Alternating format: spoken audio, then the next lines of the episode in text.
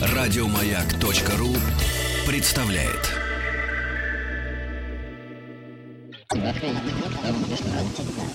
Объект 22. 22. Объект 22.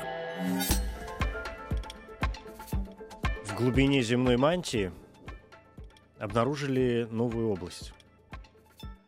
Американские ученые говорят, что ее особенность в том, что наиболее интересен даже не ее минеральный состав, а, а ее вязкость. Оказывается, литосферные плиты, на которых покоятся и континенты, и водные толщи океанов, медленно движутся не только по поверхности планеты. Время от времени они налезают друг на друга, и некоторые уходят на довольно серьезную глубину, погружаясь в мантию.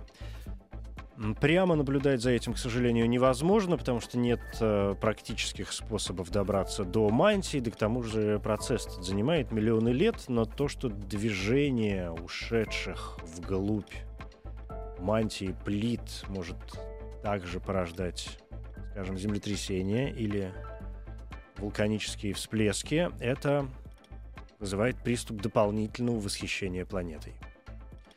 Переходя к частному, замечу, что и на поверхности Земли временами возникают персонажи, коих можно сравнить и с континентом, и с вулканическим всплеском. Я Евгений Стаховский, я, конечно, не о себе, а тут уже и Игорь Александрович Ибанаидзе, кандидат филологических наук, главный редактор издательства «Культурная революция», человек, с которым я бы очень хотел сегодня поговорить о Фридрихе Ницше – в рамках нашего проекта по истории философии.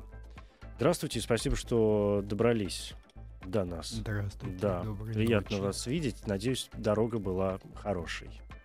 Да. Да. Фридрих Ницше, вы знаете, такой для меня персонаж действительно, с одной стороны, очень однозначный, и с другой стороны, это человек, который бесконечно вызывает массу вопросов, но просто потому, что даже, и вы прекрасно это знаете, даже люди очень далекие, например, от каких-нибудь философских затей, как минимум слышали это имя, а более того, вспомнят какие-нибудь три или четыре, даже не выражения, но слова, а, которыми Ницше оперировал. Это начиная от э, практически триумфа воли и заканчивая сверхчеловеком. Ну, в общем, на этом, как правило, мысль заканчивается. Хотя э, стоит напомнить, что мыслей-то у него было немало и выражал у них в очень разных собственных состояниях. А кроме того, выражал их, видимо, и разными способами. Потому что одно дело это его, скажем так, действительно работы, которые принято считать сугубо философскими – Другое дело, скажем, Заратустра, которая, по сути своей, ну, действительно, вообще просто литературное произведение. Это практически художественная литература. А кроме того, я с бесконечным уважением отношусь к его музыкальным экспериментам, да, потому что об этом мало, может быть, кто знает, но Ницше писал и музыку, и, в общем, ее исполняют, что ее можно найти, послушать, его прелюдии и прочие музыкальные моменты, которыми он, уж не знаю, развлекался ли. Есть и другие способы. Есть и другие. Вот хорошо, что вы сейчас нам добавите несколько Например, элементов. такой способ, как собственная жизнь. В чем это выражалось? Выражал, ну, Ницше э, человек, который во многом э, сложилось так, что он философствовал посредством своей жизни. В этом смысле он принципиально отличается от э, философа эпохи, вот понятие, да, классическая философия, Гегель, Кант и так далее. А, Ницше, с одной стороны, он приближается к древнегреческим философам. То есть это философ-мудрец, который э, уходит от людей постижении мира и для постижения мира. Принимает такую, э, как бы сказать, такую позицию стойко и начинает размышлять о судьбах человечества и человека. Ну, так сложилось, и так его э, заставили во многом обстоятельства, но он им в этом смысле был благодарен, в нем в этом отношении благодарность и э, страдания от собственной жизни, приносимые собственной жизнью, как-то амбивалентно так сосуществовали. И моменты слабости сетует, что у него такой. Ну, это касается и того, как выглядела его жизнь, и того, собственно, к каким идеям он приходил. Потому что в одном письме он, например, говорит, что я бы многое отдал за то, чтобы сделать сейчас для меня те истины, к которым я пришел, недостоверными, чтобы не верить в них. Я бы многое отдал. То есть ему самому порой не нравилось э, то, до чего он додумывался. Это э, известный факт, и если мне не изменяет память, Ницше общем, сам, наверное, об этом упоминал, а если нет, то, видимо, по -по поздние исследователи указывают на то, и мы все привыкли думать, что Ницше так или иначе связан с Шопенгауэром и вырос в какой-то мере степени из Шопенгауэра. И вот этот момент, о котором вы сказали, я вот сейчас пытаюсь понять, это действительно роднит его с э, Шопенгауэром или наоборот разводит их по разные стороны, наконец-то? А, потому что, как известно, Шопенгауэр, несмотря на всю свою позицию и на все свои вот эти вот материи, о которых э, он очень любил выражаться и сводил прочее к все закрыться от мира и кошмар и ужас, то, что потом Ницше развил, хотя сам Шопенгауэр, как нам хорошо известно, в общем, совершенно не стремился следовать своим же собственным наставлениям, а вел весьма э, разнузданный образ жизни ну, прям уж разнузные я бы не сказал. Ну, я это, сейчас долго да, подбирал слово, да. да. Но это их, безусловно, как раз сразу, потому что Шопенгауэр, жизнь Шопенгауэра, она тоже м, достаточно отдельно от его мышления. В этом смысле даже тут парадокс, что вот он написал свою эту великую книгу «Мир как воля из представлений», из которой, собственно, следует, если буквально воспринимать, что вот в нем, так сказать, воля, а смысл, которая себя не, не понимает, а только из себя что-то порождает, в нем она, наконец, осмыслила себя и его устами заговорила. И при этом, э, ну, жизнь такая достаточно замкнутая, э, но в целом нормальная. аскетичная, да, но, но в целом, целом в ней нету вот того движения к чему-то катастрофе, к э, навстречу они, да, катастрофе, а которая есть у Ницше. От начала да. и до конца. Это безусловно. Ницше вообще автор, э, конечно, удивительный. Потому что к нему обращаются даже те, кто не обращается потом к нему никогда в жизни. И совершенно понятно, почему он так популярен, скажем, оказывается в среде ищущих своего места в жизни подростков, которые пытаются выдергивать из него какие-то отдельные элементы и, в общем, порой наслаждаются вот этим вот этим стремлением к катастрофе и, может быть, даже каким-то своеобразным упадничеством. А, уж, потому что мы же все понимаем, да, никто другой, под, вот этот момент э, подростка, момент э, переходного возраста, одно из самых тяжелых, да, состояний в жизни там практически любого человека, когда нужно найти свое место. И, и тут Ницше приходит очень даже на подмогу и говорит, ребята, сейчас я вам все расскажу. Да, все кругом Сейчас э, я просто пытаюсь э, понимать, какие слова нельзя говорить в эфире, потому что, ну, он говорит, все кругом плохо, мы все, конечно, умрем, все это не надо, все это вообще полная какая-то ерунда, вот и давайте мы все будем стремиться к, э, к сверхчеловеку, вот тому самому, без упоминания которого, говоря о Ницше, ну вообще нам никак тоже не обойтись. Ну да, да, идет действительно у него и признание о том, что э, мир устроен не гармонично, вот вся эта предустановленная гармония. Ну, за что не гармония, он вообще не ерунда, устроен. Да, да. Он, да, он э, в его глубине там хаос, э, который, от, от которого нам надо брать. Вот, вот в том-то и парадокс, что честность его, она, честность Ницше устроена таким образом, что он э, то что ужасное, иррациональное, что он открывает, признает, он с этим говорит, что с этим надо что-то, с этим надо жить, и этим надо э, пользоваться, это надо во что-то превращать иное. Другое дело во что? А, другое дело во что? А главная цель, э, главная цель э, исходно на первых порах, в первых книгах, это э, культура, в первую очередь искусство, творчество, иными словами. Ну, так в общих, самых широком mm-hmm. понимании творчество этим и остается. Но это творчество означает э, выращивание, э, становление некоего высшего индивида человека, который способен порождать новые миры.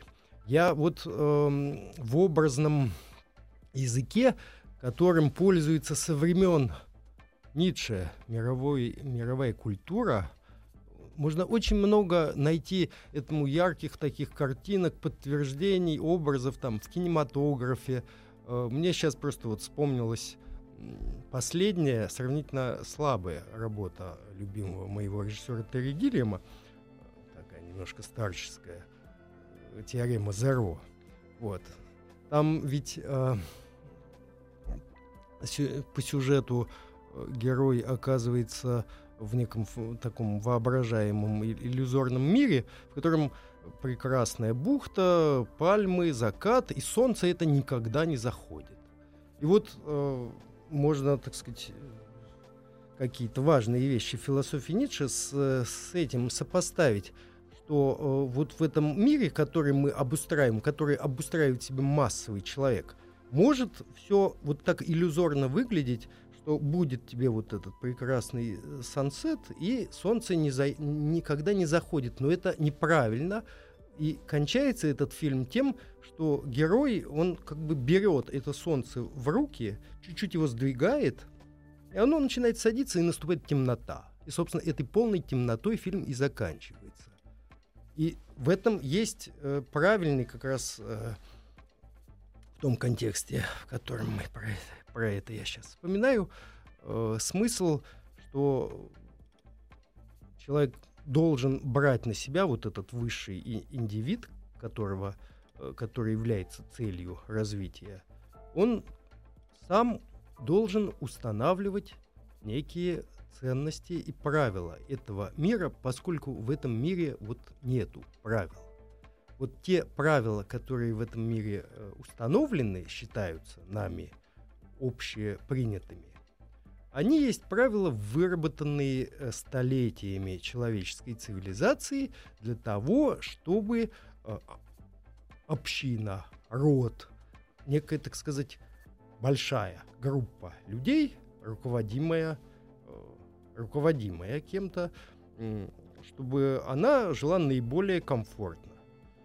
Но это правила искусственные, и поэтому вот он и мораль, так сказать, разоблачает, и с этих как раз позиций, что это не, не то, что объективно задано от небесами, а это то, что выработалось в ходе человеческой истории для того, чтобы то-то и то-то. Но предпосылки, вот для чего и почему это так необходимо, и почему здесь табу это нарушать, они ложные. Давайте-ка мы разберемся вот в этих предпосылках.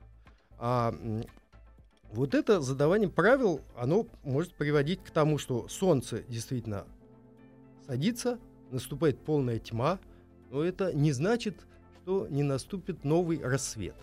И Ницше был бы не так значим для нас всех, если бы он был просто разрушителем, который вот отвергает э, тот порядок, Который сложился, да, за это время, да, без, без дальнейшего который продолжения. нами принят, угу. да.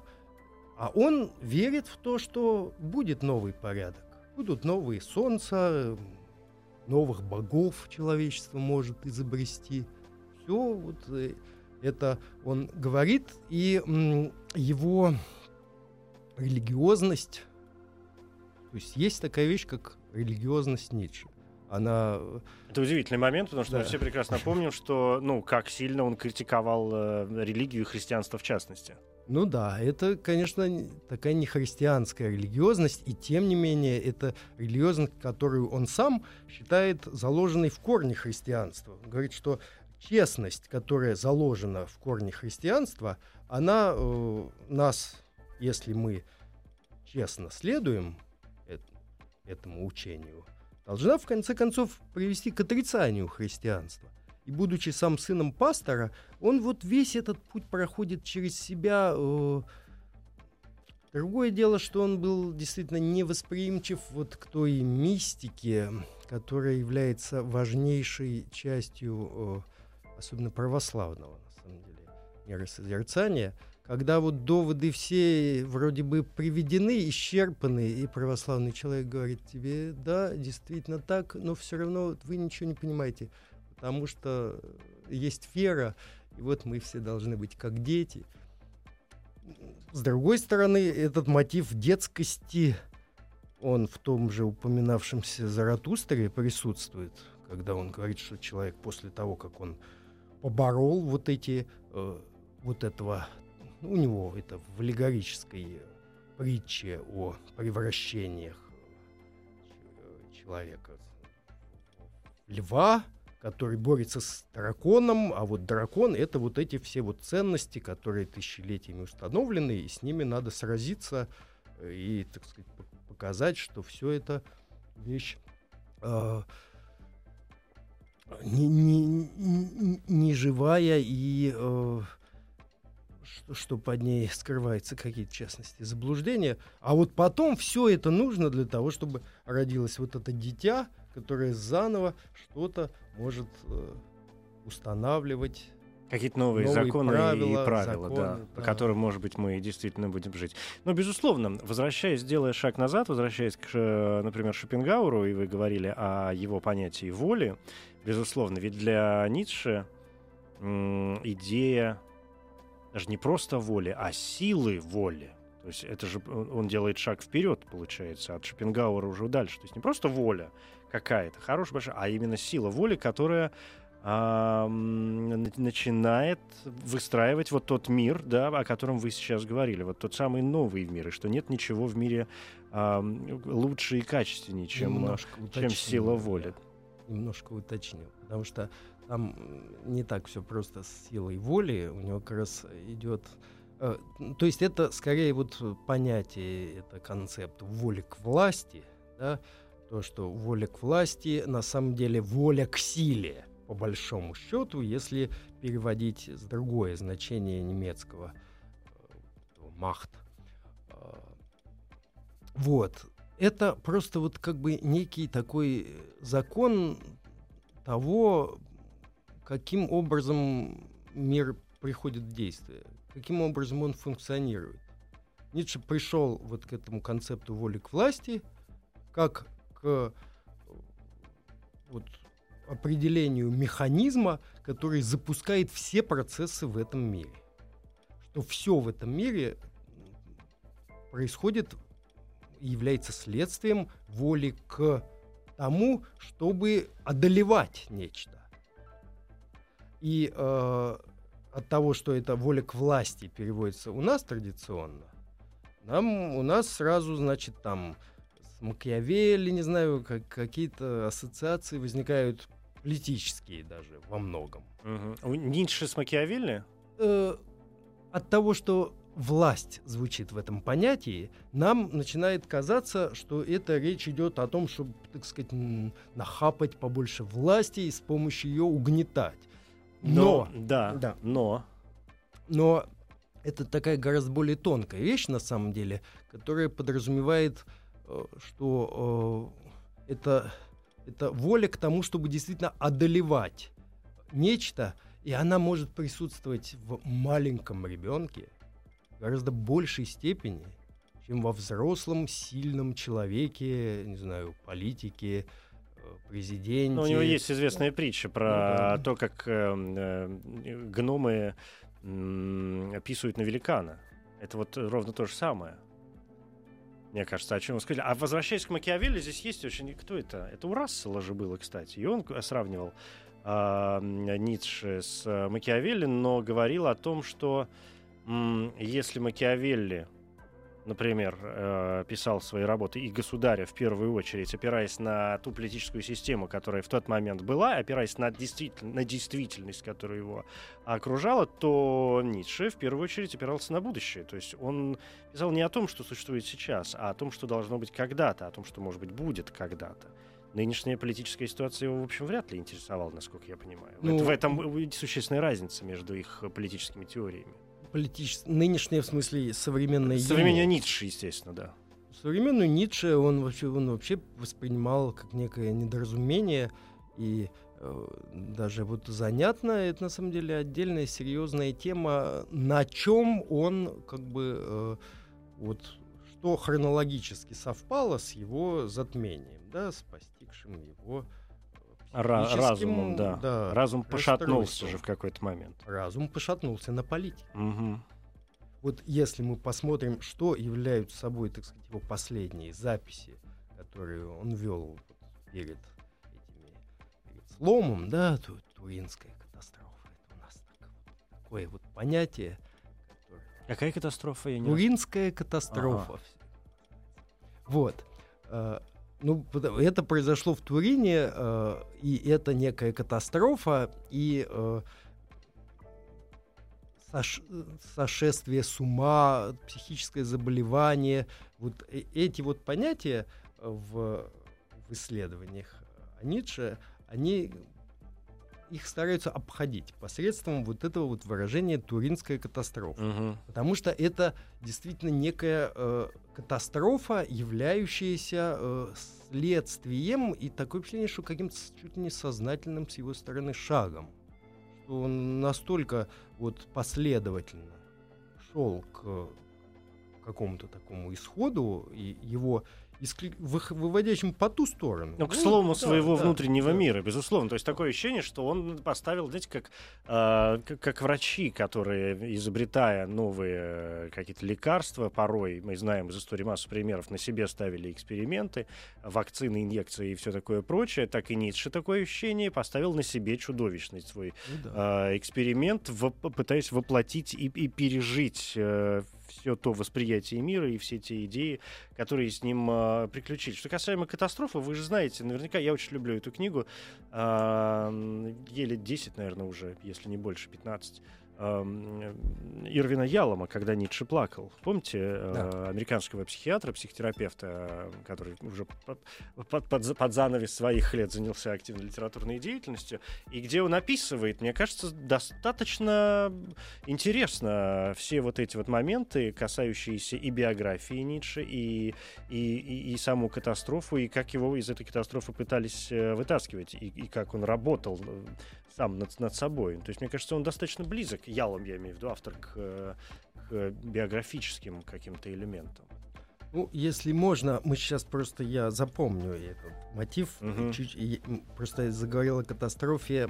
Чуть-чуть вернемся вот к, к, поли, к политике. Политике, да? давайте. Потому что вот эти последние записи Ницше, которые перед этим э, фиксируются, они все связаны с германским государством, с немецкой политикой, и он выступает как-то как типичный вот э, для начала 20 века это объявить войну собственному правительству, да? Потому что всем известно, что он, в общем, э, как бы не патриот. Это, да. э, это вот тот момент, кстати, сейчас вот поправьте меня, но у меня ощущение, знаете, меня очень, честно говоря, не то чтобы раздражает, но у меня есть все время вопрос в этом месте. И я пытаюсь как-то над этим вопросом, в общем, пытаюсь на него ответить. Пока не очень хорошо получается, но тем не менее. А, мы, естественно, не могли обойти эту тему. Когда вспоминают Ницше, безусловно, говорят о том, что вот его идеи, тролливали, сверхчеловек и так далее. Потом все это вылилось в германскую катастрофу, связанную с э, Гитлером, войной и всеми такими прочими чудесами. Мне кажется, что здесь есть какой-то какой-то вот неправильный момент. Потому что я, честно говоря, ничего прямого что-то здесь не вижу, учитывая, что Ницше совершенно не был ни националистом, он по большому счету не был ни патриотом, он, в общем, не особо восхищался своей страной никогда. И э, когда он говорил о правящих вот этих вот э, расах и сверхчеловеках, да, о той, ну, скажем так, аристократии, он ведь подразумевал ее, насколько я понимаю, как нечто интернациональное такое вот всеземное, а не то, что какая-то конкретная раса, какие-то конкретные э, люди начнут сейчас указывать, кто здесь прав, а кто виноват. Поэтому вот эта вот связь с нацизмом Ницше, мне кажется, очень сильно надуманной. Ну, это, да, историческое такое стечение обстоятельств да. трагическое, связанное с чем? Мы как-то... У нас вообще с фашизмом сейчас особенно полное непонимание. Угу. Постоянно ну, во-первых, мало кто понимает, что такое есть фашизм вообще. Как-то не, не по делу. Угу. И э, у нас как-то национальный момент при этом. То есть фашизм, национализм. Вот сразу они как-то... Что, в общем, разные вещи. Оказались э, Ницше антинационалист. Э, но так получилось, что в 20 веке э, идеи э, правые, крайне правые, они оказались крепко-накрепко спаяны с идеей национального государства, которое усиливается и которое вот оно носитель своих каких-то национальных признаков, и включается сюда мифология, и, и все что там, угодно. Весь... Но ведь вот. это, это ведь не удивительно, потому что там 19 век, э, технический прогресс сумасшедший, и вся эта национальная история вырастает просто на, ну, просто на усиливающейся конкуренции. Если раньше конкурентами были соседние деревни и два да. человека кузнеца, которые ковали там какие-нибудь сабли, то теперь конкурентами становятся, естественно, целые государства. Вот, но я, это я просто к тому говорю, что Ницше есть в идеях крайне правые элементы. А, это антидемократизм, то есть э, как бы современные демократические ценности это то, что вообще-то он поднимал на смех, как минимум. Плюс, э, собственно говоря, у него с, с ранних работ есть идея рабства, что это вещь, которая необходима для существования развитой и создающей высокий культурный продукт цивилизации. Вот. И э, вот когда, так сказать, какие-то вещи связаны с этими его идеями, выдергиваются некоторыми идеологами и подставляются уже туда еще там вот действительно понятие раса, при том, что понятие раса у него имеется в виду как бы тонкое устройство того или иного человеческого типа. Да. К нациям вообще не, не имеет никакого отношения, да. да. Вот. Но вот э, оттуда есть то, что можно было взять. В 30-х годах чуть-чуть вот переставить, сместить акценты, и как-то это само плавно меняет смысл в новый ну, естественно. Ну, то есть, да. то есть, да, я как-то рад, что мы с вами вышли на эту тему. Мне, честно говоря, хочется закончить его вот этими политическими да. делами, потому что про это сказано и пересказано уже столько э, раз с притягиванием за уши, с оттягиванием, отрыванием этих ушей э, в разные стороны. И я хочу свернуть э, с этой темы и обратиться, например, вообще к, к морали, а главное, к взаимоотношениям с женщинами. Но да. ну, давайте чайку выпьем прям по, по глотку и продолжим.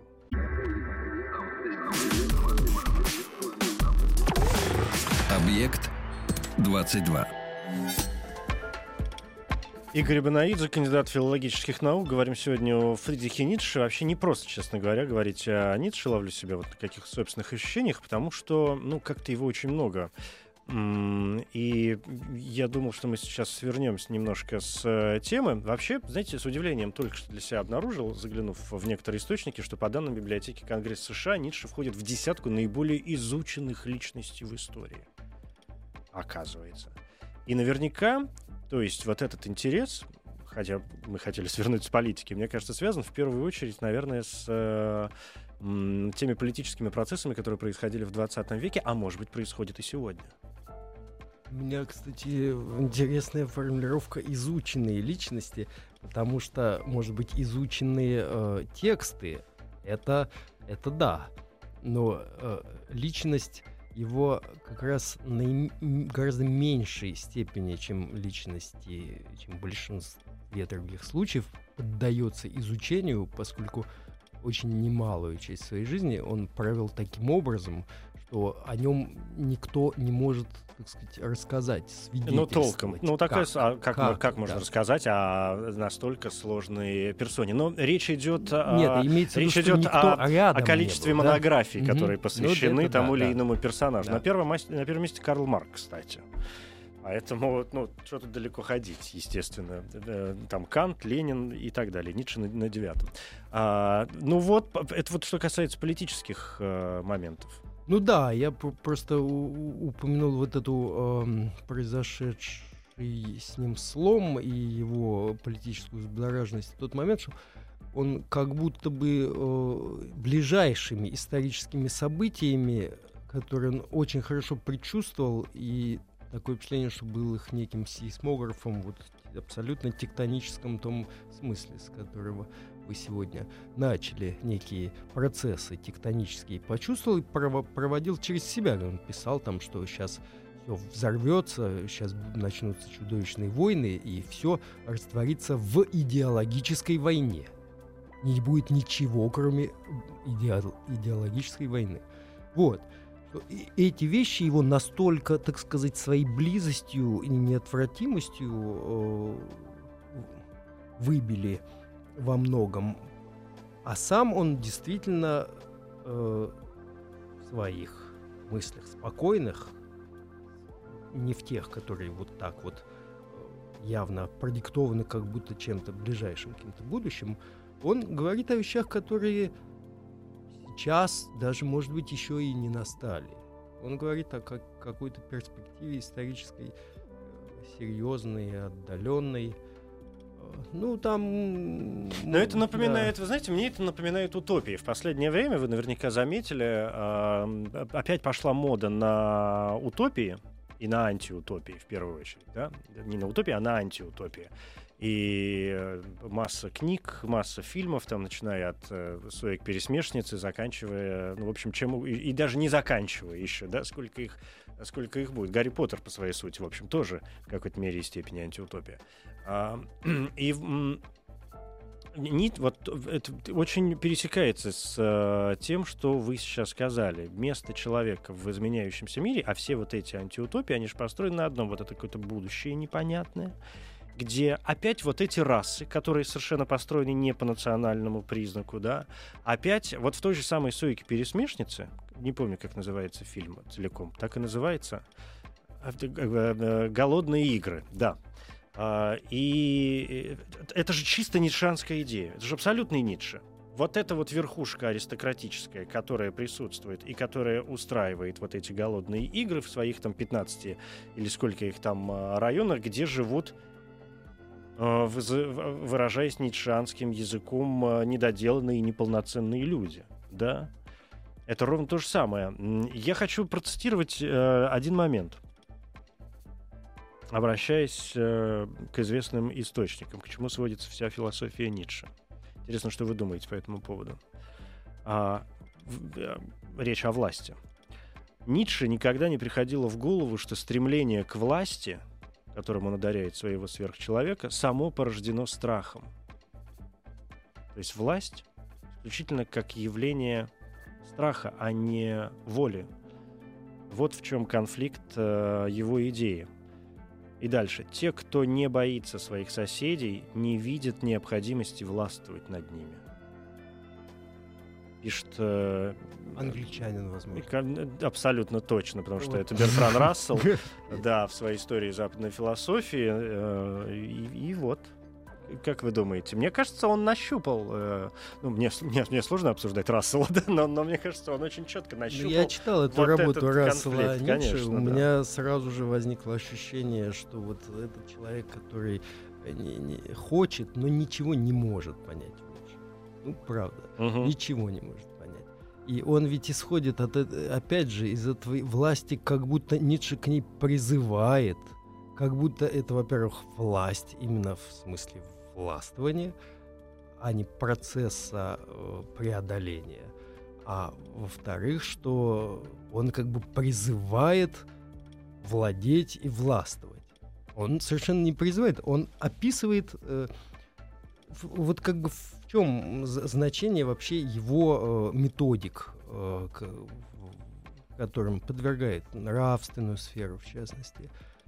Оно в том, что он говорит, вы какие-то неестественные, надуманные э, понятия и процедуры э, выбрали для объяснения вещей, которые э, объясняются гораздо проще. И надо вообще все объяснять исходно э, без гипотезы вот, Бога, э, преобладания э, какого-то духовного высшего закона – вот это вещи, которые, они недоказуемые. У нас вот под руками есть вещи гораздо более очевидные, так сказать, начиная с нашей собственного тела, с нашей собственной психики. Некоторые вот. философы с вами бы поспорили в этом вопросе, да, о том, насколько это очевидные вещи, наше тело и наша собственная психика, да. Но э, здесь... Ну да, нет, он тоже, кстати говоря... Он мог, да, 10 секунд.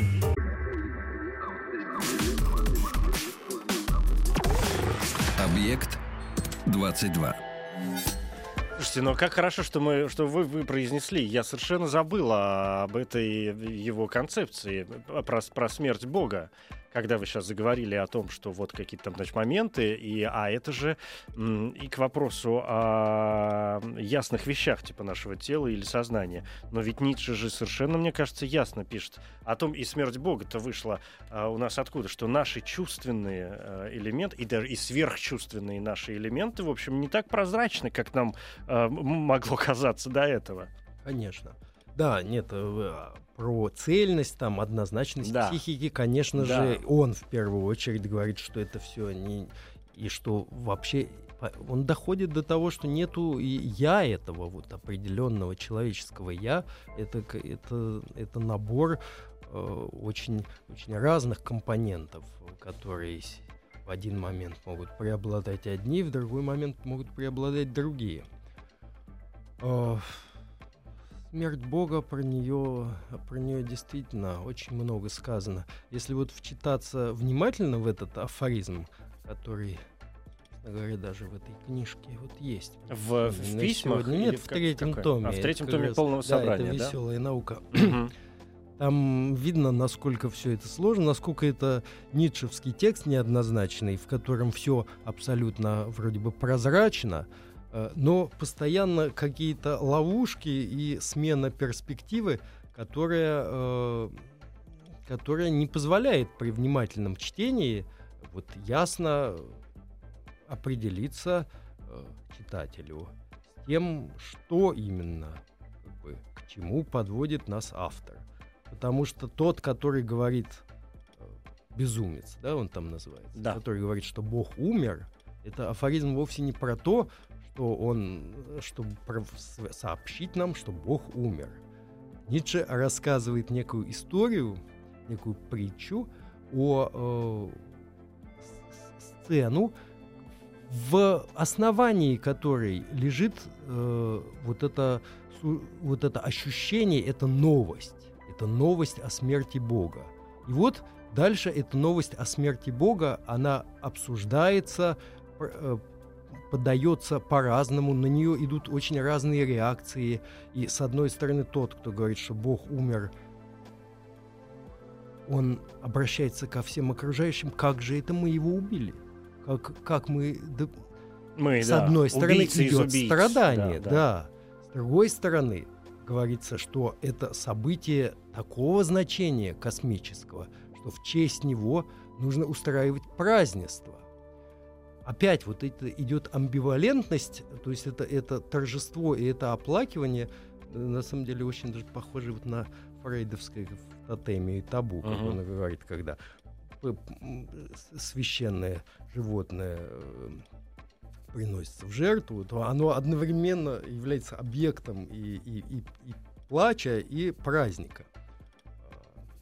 И здесь очень большая, но это, это одна это одна сравнительно одна эпоха, когда, хотя Фрейд заметно позже, десятилетиями, десятилетиями позже э, Удивительно, насколько он всегда хранил молчание насчет того, читал он вообще Ницше или не читал.